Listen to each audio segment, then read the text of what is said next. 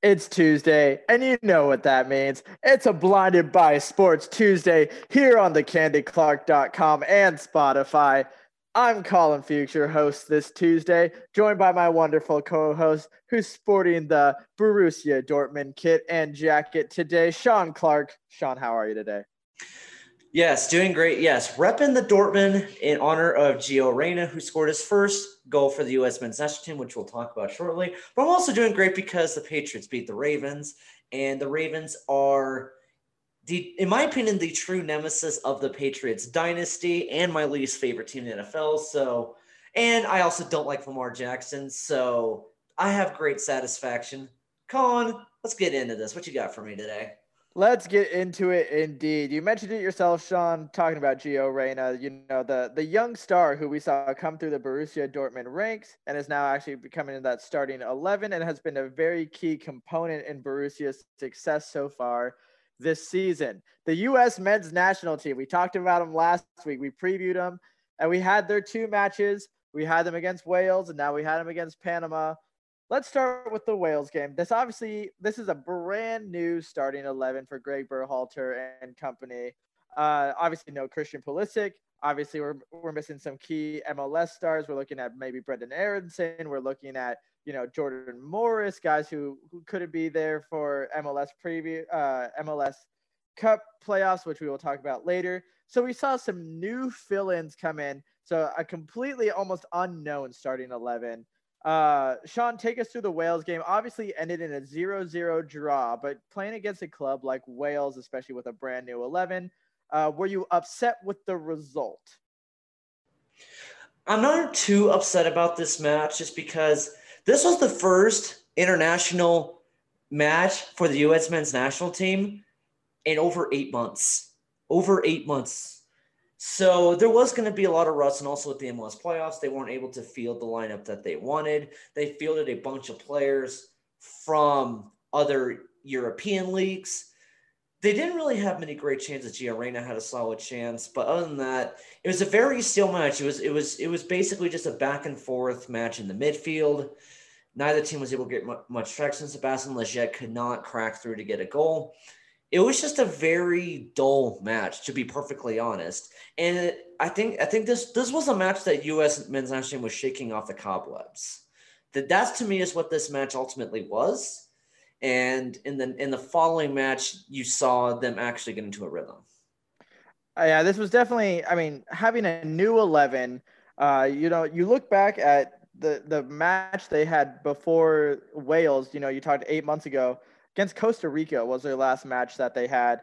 Uh, a one one nil law or one nil win, sorry, I should say.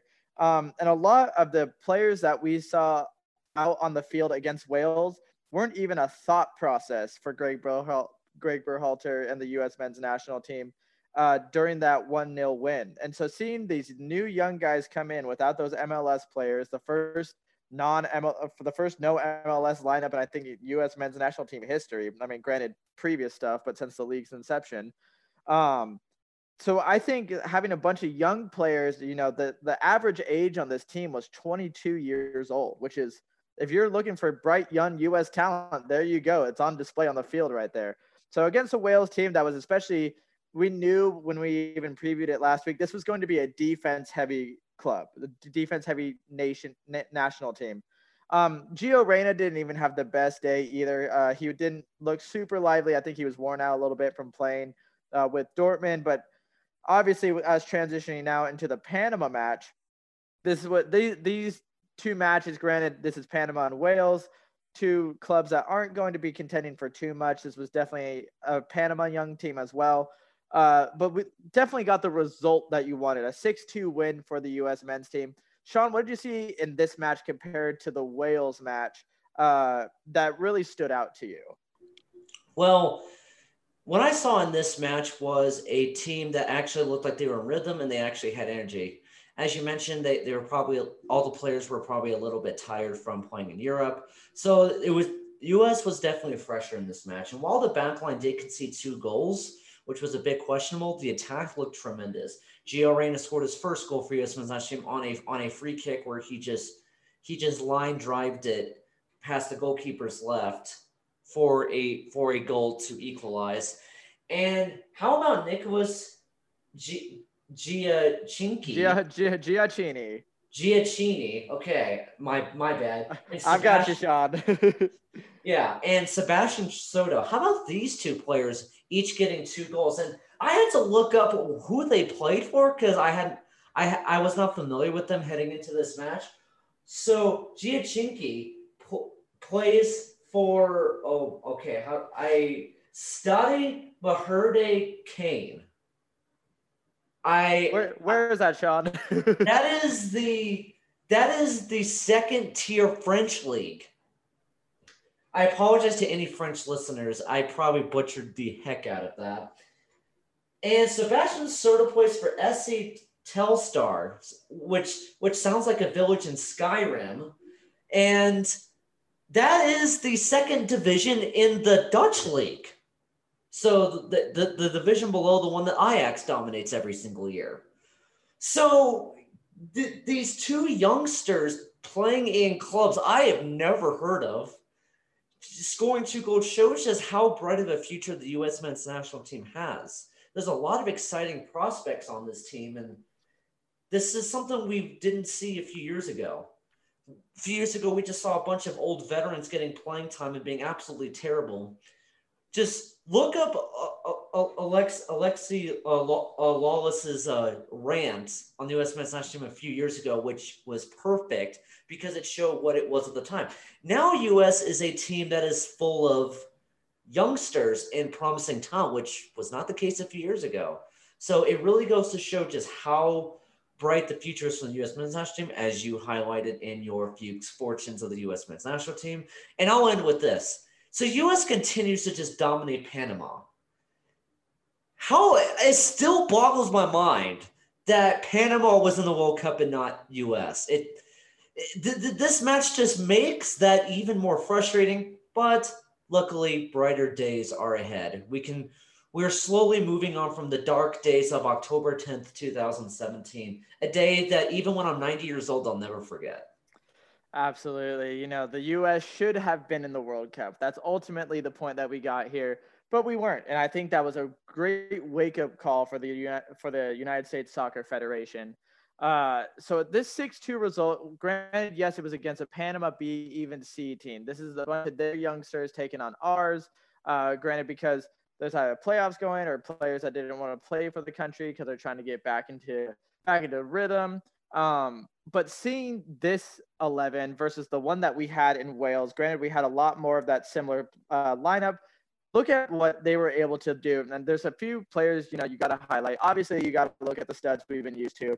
Weston McKennie was an absolute catalyst in that midfield, not only shutting down plays where needed, but also setting up a lot of attacks, especially on that third goal that was scored off a crazy little almost played out of the end line of Panama. And keeps it in play, gets the assist.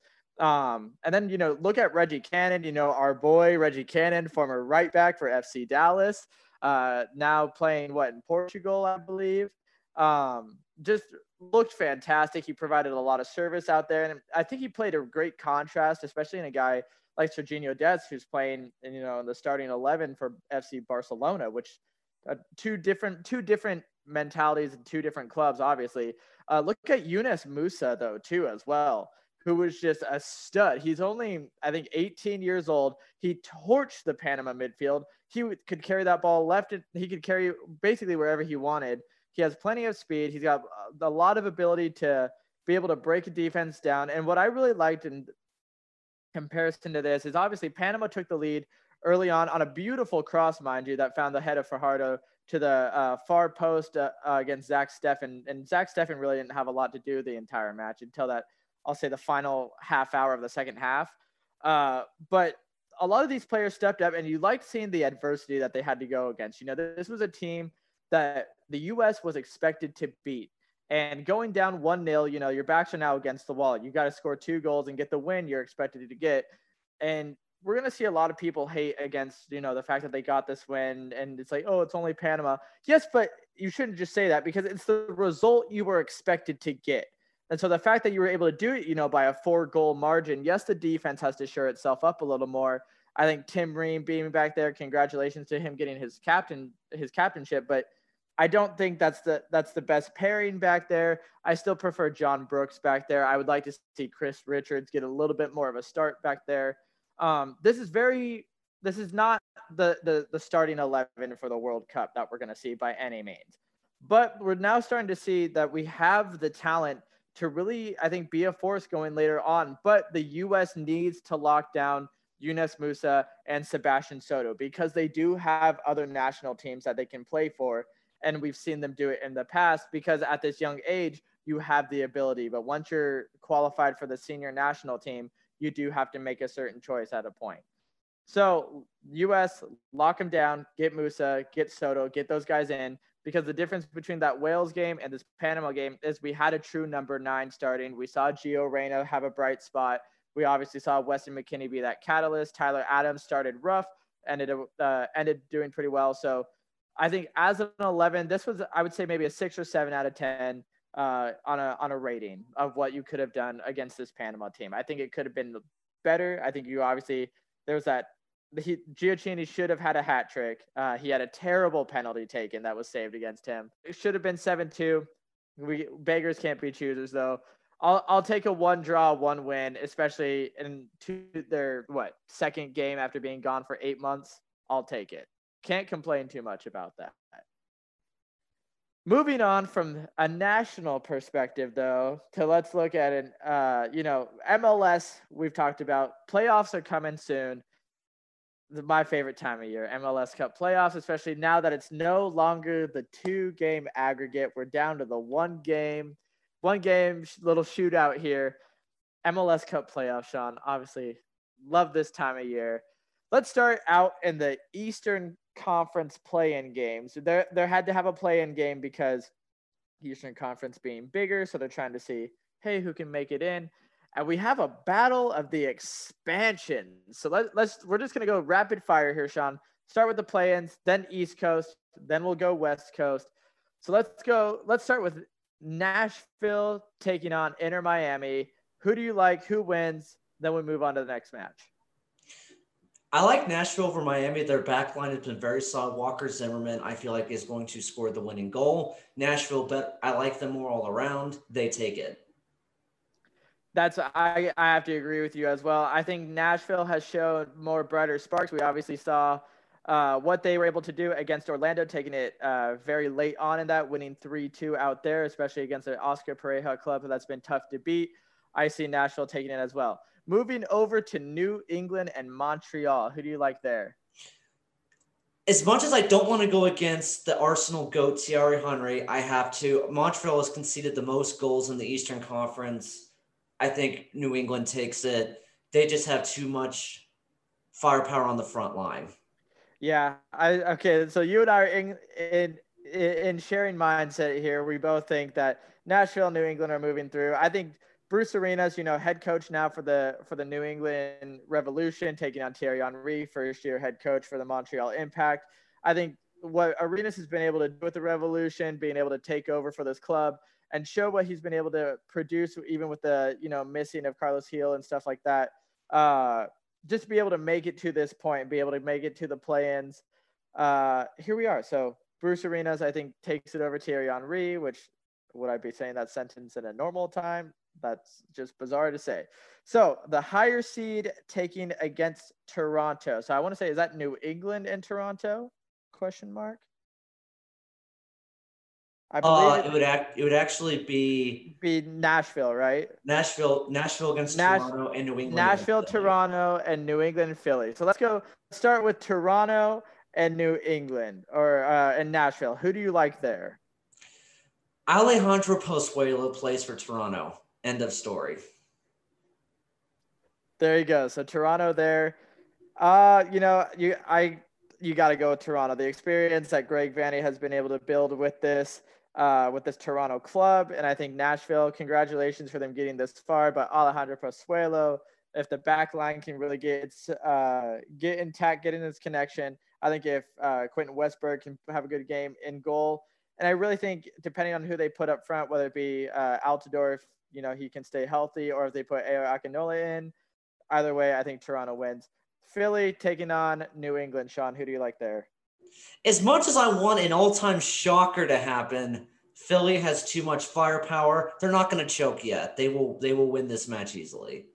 No, I, I agree. Philly Philly is obviously Supporter Shield champions. Jim Curtin is now the reigning M, uh, MLS Coach of the Year. Should have been Oscar Pareja. Um, but there's a reason he was MLS Coach of the Year. Philly has just been trending upward, signing good players, building that depth. And I think their depth and ultimately just what they've been able to do with their midfield and being able to find the back of the net just going to do too much to Bruce Arenas in uh, New England. Moving on to Orlando taking on NYCFC. I'll be honest, this is the one match in the first round that I don't feel comfortable with my pick. I uh, I'm gonna go with Orlando just barely, and the reason I give them the edge is because Chris Mueller has been an absolute stud for Orlando City in the last couple months. He's been on a torrid pace. And NYCFC, yes, they got good playmakers, but like Maxi Morales. But we saw what NYCFC did in the playoffs last year against Toronto. They are underachievers in the playoffs, and Orlando just has too much momentum. And remember, this is the same club that made it to the MLS is back tournament final.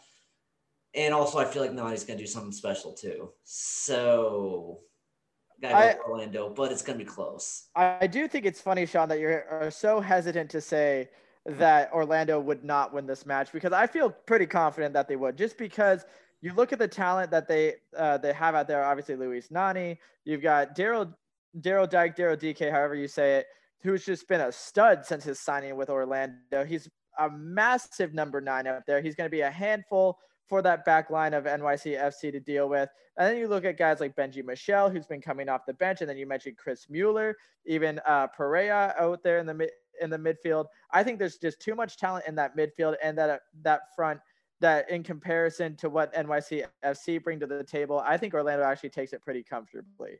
Moving on to your guys, the Columbus Crew, and and uh, the other New York team, the New York Red Bulls. I think you and I are in comparison here, Sean. Who do we think is going to win here? Okay, well, first of all, go Loons. So that's who my guys. Okay, your your East team because in our Philly Columbus debate here. yes. Uh, obviously, going to go Columbus. There is there is absolutely nothing special about this New York Red Bulls team. The fact that Tom Barlow is your main scorer shows just how far the Red Bulls have fallen from the dominant team that they had uh, in 2018. I think Columbus takes it one nothing as they completely shut down the Red Bulls offense. Yeah, and that that's the key here. Is uh, uh, did they pull off an amazing upset over you know Toronto? Yes, they did, but they had to rely on some unlikely goal scorers in Tom Barlow and Brian White. Uh, and then you know they kind of just sat back and part the bus, and even still, it was only a two-one win ultimately. Uh, you know, to help preserve their playoff life, but. Yeah, I, I think, you know, you got to look at Columbus out here. Gyasi Zardes was actually up there in the top three when it came to the Golden Boot, with who would have thought I'd be saying that this season? John artist. Also, Lucas Zelarayan is back healthy, uh, being able to, you know, nitpick things, and Pedro Santos out there that complements them. And then obviously, I think I don't understand how he still continues to be such an underrated player. Former Portland Timber, former Atlanta United man, now Columbus Crew member, Darlington Nagbe out there in the central midfield, being able to pull the strings there. I think there's just, once again, I think talent outweighs uh, what's going to happen with New York. This is not the same New York Red Bulls that we saw just even three seasons ago. Moving out west, I think the West is going to be interesting. I think this is going to be where we're going to see some shocks and awe happen out here. So let's start. Let's start, you know, with the number one seed out in the West, taking on the San Jose Earthquakes. SKC taking on the San Jose Earthquakes. Who do you like in this matchup? a part of me really wants to pull the trigger and pick the earthquakes. You know what? I will. I am going to pick the San Jose Earthquakes to shock Sporting KC. Sporting KC is the worst number one seed I have ever seen in any sport. I don't. I my mind is boggled how they finished above the Sounders and the Timbers. I I truly do not understand it. The only reason I can come up with is that Seattle and Portland just beat up each other. That's like the one thing I can come up with as to why Sporting KC got the one seed. Yeah, Sporting KC is defensively and midfield stout, but yeah, San Jose kind of has a guy named Chris Wondolowski who, if he gets hot, he can really explode. And we've seen Sporting KC falter against creative teams like the Timbers in 2018, for example. I think San Jose in the one match format, if this was two, I'd pick Sporting KC. But because it's one match, I think San Jose gets hot. They have nothing to lose. And I think they take the shocking upset. Boom, I said it. I uh, you know, Sean, just to just to go against it because you know we agreed on the whole East Coast. I am going to pick Kansas City, and the only reason why is you look at what they've been able to do with their roster. Obviously, Johnny Russell has just has just been a stud since his inception into the league. They've got Roger Espinoza, uh, Roger Espinoza, Joseph Fernandez, uh, Luca Busio, who's actually been one of the youngsters that surprised me, even playing for Sporting Kansas City, and then obviously Eric Hurtado. Um, there, there's just a lot of fire for this club, a lot of firepower for this club, and we've seen obviously San Jose have a very shaky backline at times. Granted, they've shored that up a little bit more, but we saw what Seattle was able to do against them in that closing matchup, the winning 4 1 there. So I think I got to pick Sporting Kansas City, especially playing at home.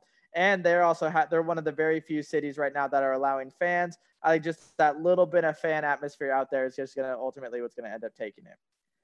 Moving on to the former the following matchup, we're going to talk Minnesota United, your boys out west, taking on the Colorado Rapids, who played the least amount of matches out of anyone in MLS. Oh boy. Oh boy. Okay. This is a going to be a very close matchup that's going to make me extremely nervous to watch. This is Minnesota United's second playoff match ever. Last year it was their first against the LA Galaxy, and they lost two to one, which was terrible to watch to say the least. I watched Ethan Finlay have the worst performance I've ever seen in any soccer match I've ever seen. But Ethan Finlay's had a solid season so far. And how about Robin Lod? Nine goals this season out of the midfield spot. He is he has been at the right place at the right time on many goals this season. He has great finishing ability. And I think because of Iko because of Ike Opara, because of Ozzie Alonso, the, the Seattle Seattle Sounders legend, I think Minnesota has just enough defense to be able to hold off Colorado. And I think and I, I think that Luis Amarilla, who hasn't been as good as advertised, I think he steals a late winner with the assist from Lod. I, I think it's going to be 0 0 most of the match, and it's going to be very ugly. But ultimately, I think Minnesota gets it done late, and I'm going to lose my mind. And Minnesota will then play their bitter rival, Sporting KC, potentially in the next round. Although I do think it's going to be San Jose. So Sounders loons on the conference finals, perhaps. We'll see. We'll stick with the first round for now. Sean, I hate to do this to you. Uh, just I, I got to pick Colorado here. And I, I know you're probably to be looking at me crazy, and I expect that nonetheless. Um, but here's my reason why. First off, like I mentioned, they played the least amount of matches simply because of their COVID cases. They played what, eight, 17, 18 matches so far. The two games that they played against the Minnesota United was a 2 2 draw and then a 2 1 win for Minnesota. But you look at the change that Colorado was able to make. This was one of the hottest clubs coming in to it into the uh, into the season before the COVID shutdown. And even after everything, this was a team that, while they were figuring out their back line, has you know just had back-to-back wins, not only against obviously, granted, their last match was against Houston Dynamo, but they beat Portland and they beat Seattle. And against that Seattle game, it was a pretty convincing 3-1 win. Uh, they've done the, the, the, the biggest thing for me of what why Colorado will take this is simply look at once again, the depth is what has ultimately won out playoffs here so far, especially in MLS. We see what depth can do. But Andre Shinyashiki, they've got Nicholas Mezquida. They have a man I'm not too fond of, which is uh, Benezet, who formerly played for Toronto, who almost scored, opened up the uh, MLS Cup last season against Seattle. Uh, Diego Rubio. They've got Keegan Rosenberry, who had an absolute scorcher against Seattle. Uh, there's just a lot of depth on this team, or on this club, I should say and I, I ultimately think they pull it out against uh, against Minnesota, and it breaks my heart to say that against you, Sean, but I, I do think they end up taking it. Fine, I, I get it, I get it. I moving moving on, we've got Portland taking on FC Dallas, who FC Dallas to me has been one of the most disappointing teams to me in MLS playoffs. Sean, who do you think takes it here? I think we'd be in agreement here. Portland. Portland's basically is basically Dallas but better. That I don't need to say anymore. Yeah, uh, Portland. Portland takes it. Not only do they get to play at home, granted there's no fans, but you got the Charas. Uh, you got a healthy Jeremy Ebobisse coming back. Granted, you have no more Sebastian Blanco. You got Diego Valeri that that's playing obviously just fine. There's just I, I don't see FC Dallas picking apart Portland. I think this is a very comfortable win for Portland. Moving on to I don't know how Seattle manages to have the same teams to play every season in every MLS Cup playoffs. We've got the Seattle Sounders taking on the LAFC uh, in Seattle this time around, though. Sean, who do you like in this and why? Well, I'll sum it up. I'll sum it up this way: If Seattle could beat them last season, then they'll easily beat them this season. Yes, LAFC does have Carlos Vela back, and obviously they're going to be a threat. But LAFC has no backline to speak of. They have no defense, and LAFC is going to rely solely on the count on the on the counterattack. Also, Diego Rossi uh, most likely is not going to be available because because of of him playing for Uruguay. So LAFC is going to be very short-handed, and on top of that, their backline is awful. I think Seattle wins this. I'm going to say five to two. I won't. I won't be that confident in a score line. I, I love that idea of having that kind of score line. But yeah, you mentioned it. Granted, in the and you know the MLS is back tournament, LAFC got their revenge, and then you know they had the back and forth shootouts against each other like they always seem to. But in their last matchup, you know, Seattle took that, and then yes, Carlos Vela is back, but they're you know you mentioned it yourself. They're not going to have Brian Rodriguez. They're not going to have Diego Rossi. They're going to be absent of a lot of those guys that really make this offense tick. Um, especially you know Golden Boot winner Diego Rossi and Carlos Vela. Yes, he scored two and two but they were both pretty easy goals if we look at it. Um, so, and we've seen that the depth for LAFC simply can't take on what Seattle can do, especially with Raul Ruidiaz, who will be not only coming back from international play, but he does not have to quarantine because he's already had COVID due to MLS uh, due to the MLS standards. Jordan Morris, who looked very good in that last match. Nicholas Lodeiro, who bagged himself a goal in the last match. The front three guys that you want to have hot going into your season, especially having a strong backline performance like you just had with Yeimar and uh, Javier Arriaga, looks too comfortable. I think Seattle takes it as well. Quick little recaps there. Good job, Sean. I loved having that. But moving from football to football, as we always do, boy, did we have a game the Buffalo Bills, who just took down MVP and the you know potential MVP candidate Russell Wilson, you know, pretty convincingly by a 10 point win, taking on one of the hottest teams in the NFC, in the Arizona Cardinals. Boy, did we have a game! Josh Allen so far winning, at least on Fox Sports, the uh, midseason MVP as the Buffalo Bills were now what seven, what seven and two, seven, seven and three because you know bye weeks happen. Uh, yeah, Sean, break down this insane game that we had. oh my gosh! I tell you what, the Arizona Cardinals have been must-watch television this NFL season. They're probably the most entertaining team. They had the game of the year against Seattle, as we discussed a few weeks ago. They, I watched them lose to the Miami Dolphins in a 34-31 thriller, and then Holy fill in the blank. What was that ending? So Cardinals were up 26 23 after trailing 23 to 9 to Buffalo. It's a back and forth game. Josh Allen leads a great drive, throws a throws a late touchdown pass to Stefon Diggs as he beat Patrick Peterson one on one to give the Bills the lead with under 30 seconds. I thought to myself, all right, Josh Allen, you did it.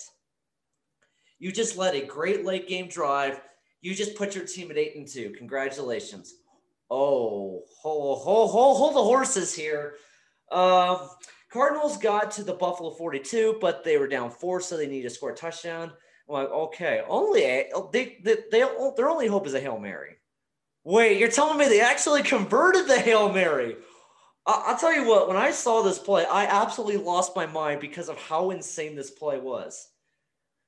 Five years ago, Aaron Rodgers threw a Hail Mary against the Cardinals in the playoffs, one of the most insane games ever. And Kyler Murray did something very similar. He rolled to his left, twisted across his body, and just absolutely launched a prayer. DeAndre Hopkins was triple covered. Triple.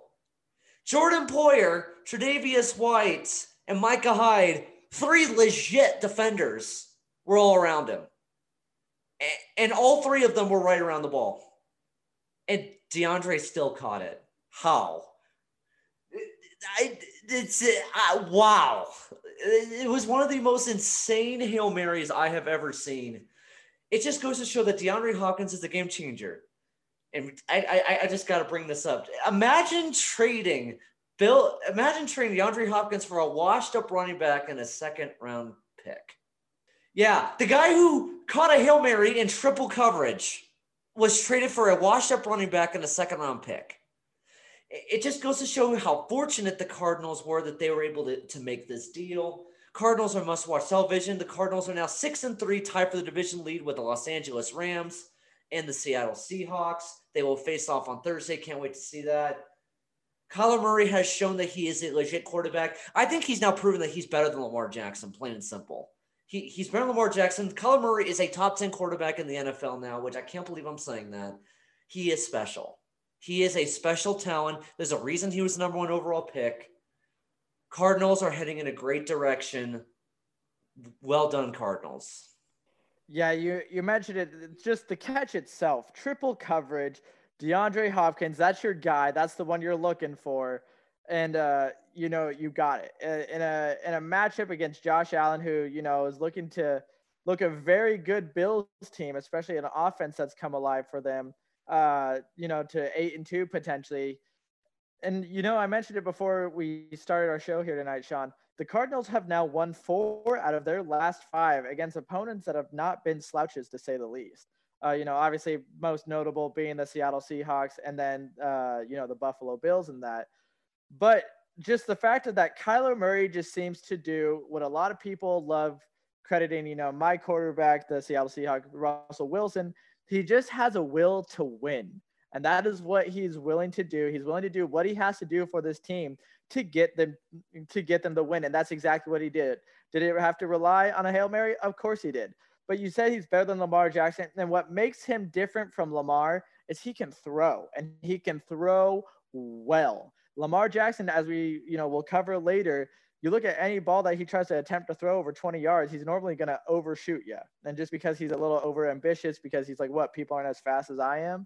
Um, yeah, I love. Uh, you just have to say that Kyler Murray is a legit quarterback and you can't take that away from him. Definitely top 10 this season if he hasn't proven to even make conversation for top five. But he's definitely special. He's got plenty of speed on him, his awareness of the game. And you look at him compared to his offensive lineman, I'm genuinely baffled how he's even able to make some of the plays that he does. Dude is because he's tiny. Kyler, Kyler Murray is a tiny quarterback.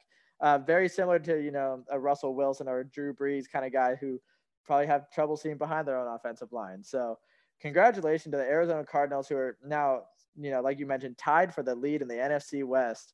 Um, and uh, good, kudos to them. Moving on, Sean, we'll, we'll talk about, we'll, we'll wrap up with my team. Let's talk yours. After, you know, a big upset over the Baltimore Ravens, the New England Patriots are four and five. But we digress to, anyways, the massive upset that Bill Belichick, Cam Newton, and company had over Baltimore. Sean, take us through your feelings. How you feeling about this massive upset? Obviously, you know them. Be, you talked about Baltimore almost being the bane of your existence. Oh, they have been the bane of my existence. I have I have dealt with the Ravens going to New England four times in the postseason. We won two of them. Arguably, we shouldn't have won either one of those, and then we lost the other two the Ravens have been the bane of my existence. They, they only 13, but guess what? Patriots beat them, got revenge for the 37 to 20 beatdown last season that ended the Patriots' undefeated season. Now, here are my three takeaways. Number one, it goes to show that Lamar Jackson cannot get it done the elements. He was good statistically. If you look at it statistically, he was solid and there was a lot of things out of his control. But but guess what? he doesn't have the difference making factor. I get Lamar Jackson a solid game. I get he lost to Bill Belichick in a monsoon. I get all of that. But at the same time, a leader carries through with his troops when it matters the most. Am I right, Colin? Carries through the troops when it matters the most. Absolutely right. And he didn't do that. He was pouting on the bench and he just seemed lost. He's not a leader on this team. Number two, Patriots just need more talent. We need speed on offense. But if we can get more talent in the coming years, the Patriots are going to be good no matter who the quarterback is.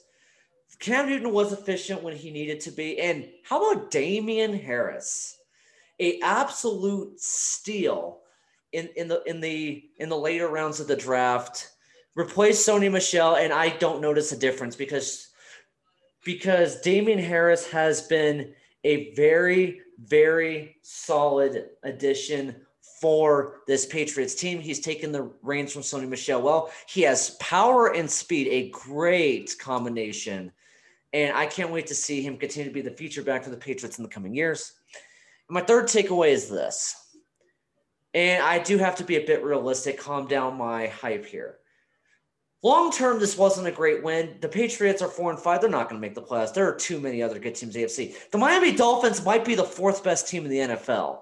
Yes, I, I, I just said it, but just just just think about it. It's it's highly possible. So the Patriots are in no position to make the playoffs. Long term, this winning this game, it was a good confidence booster, but long term, it wasn't it wasn't great because their draft position can be lower. So it, it, it so more wins like this are great confidence wise and personnel wise, but it puts more on pressure on them to draft better. This upcoming draft is going to be huge to see what talent they can get because they, they don't draft the best. And in this past draft, they haven't drafted the best. So I want to see how younger players on the team can develop the rest of the season and can they continue to draft well. But right now, this is a big confidence booster, and any Patriots fan should be elated that they just beat the Ravens. Elated indeed. First off, let's just let's give a kudos on a throw to Jakobi Meyers for the touchdown. Little razzle dazzle there, you know. Don't see that coming out of the Belichick playbook too often, but you know, sometimes you got to do what you got to do to get a win, and the Philadelphia Eagles will tell you that to do a Super Bowl. Um,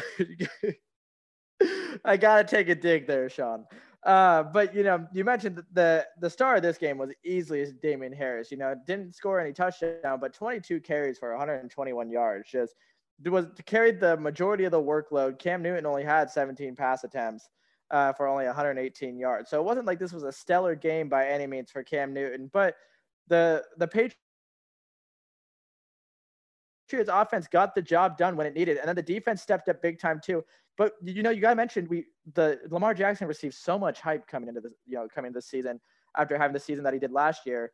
But he's just yes, he can be a difference maker on his feet. But when it comes to his arm, a lot more teams are way more comfortable playing in maybe a man or even a a few man zone coverage. But just because they, they have that confidence of look, if he's going to take off, we're we have the ability to wrap you up now because we know what you're going to do. The this John Harbaugh offense is not as creative as it was. We're obviously seeing the we're we're seeing the lack of that now, just because teams are putting some spies or even two spies now on Lamar Jackson. They're able to shoot the gaps when necessary. They're calling blitz when necessary, and we're just seeing that he he doesn't have the intelligence to pull off the reads that he needs to make. So I think ultimately, while this was a solid win, I think just Lamar Jackson just does not have the tools that he personally needs to get the job done uh, for being such a tall running back in a quarterback position. So, moving on to my team, uh, Sean, let's let's get your reactions before I just you know just weep a little bit here. Uh, we lost to the Rams 23, 23 to 16. Sean, go ahead. Okay, well, I'll keep this brief because I just want to hear you go off. But here are my two takeaways. Number one, whoo, the Rams are legit on defense. Aaron, they have the best corner in the defensive tackle in the NFL. I have said for the last few years that Jalen Ramsey is the best corner in the game. Not Stephon Gilmore, which I don't know why anyone would think that he's not very good, and I think the Patriots should trade him. But Jalen Ramsey, held DK Metcalf to under 40 yards receiving. DK Metcalf was basically a non-factor in this game. How about Darius Williams? He stretched out and deflected a touchdown away from Tyler Lockett. He is a very good young corner. Taylor Rapp is a good young safety. How about Leonard Floyd, a Chicago Bears castoff with multiple fumble recoveries and three sacks? Leonard Floyd was absolutely incredible for the LA Rams. The Rams are very, very good all around. They're a very dangerous team. They can run the ball better than they than they did last year. Uh, they're very deep at wide receiver. Their offensive line's a little bit better, although still a little shaky. The Rams are a very good team, plain and simple, and they're going to make the playoffs. And they're a very dangerous out for any team. You know, I I would love to see the Rams play the Saints again in the playoffs, but Let's talk about Seattle. That's my other takeaway. Oh boy. I, I, was watching I was watching Colin Cowherd and he presented a question that I think sums it up perfectly. Would the Seattle Seahawks win a single game without Russell Wilson? No. I I, th- I, I thought about it while preparing for this podcast. I, I I I thought long and hard about it. I don't think they would. They can't run the ball. The offensive line is mediocre. They get to the pass the passer every once in a while, but other than that, they get no pass rush. Jamal Adams has been an absolute flop of a trade. The secondary doesn't make any plays. Bobby Wagner has to do everything by himself, and he can't because that's not how the NFL works. I truly think they'd be the worst team in the NFL, even worse than the Jets without Russell Wilson. Because here's the thing about the Jets the Jets have a couple good receivers, especially Jamison Crowder. They, they have that at least. The the Jets also have a okay front seven, an okay front seven. I can't even say that about Seattle. Uh, I, the, Jet, the the Seahawks and Jets would have a battle if Russell Wilson wasn't playing. Oh wait, they do play later this year, so fingers crossed that that doesn't happen because that'd be the worst NFL game. And it it just boggles my mind. What happened to this organization? What happened to developing talent? What happened to drafting well? When was the last time Seattle drafted well? 2013? I, I truly think that's that that's the right answer there. Uh, praise the gods for Seattle fans as you have Russell Wilson because I have a bad feeling when his play starts to decline, which it has been somewhat this season and going forward uh, it's not gonna be pretty, man. It's not gonna be pretty.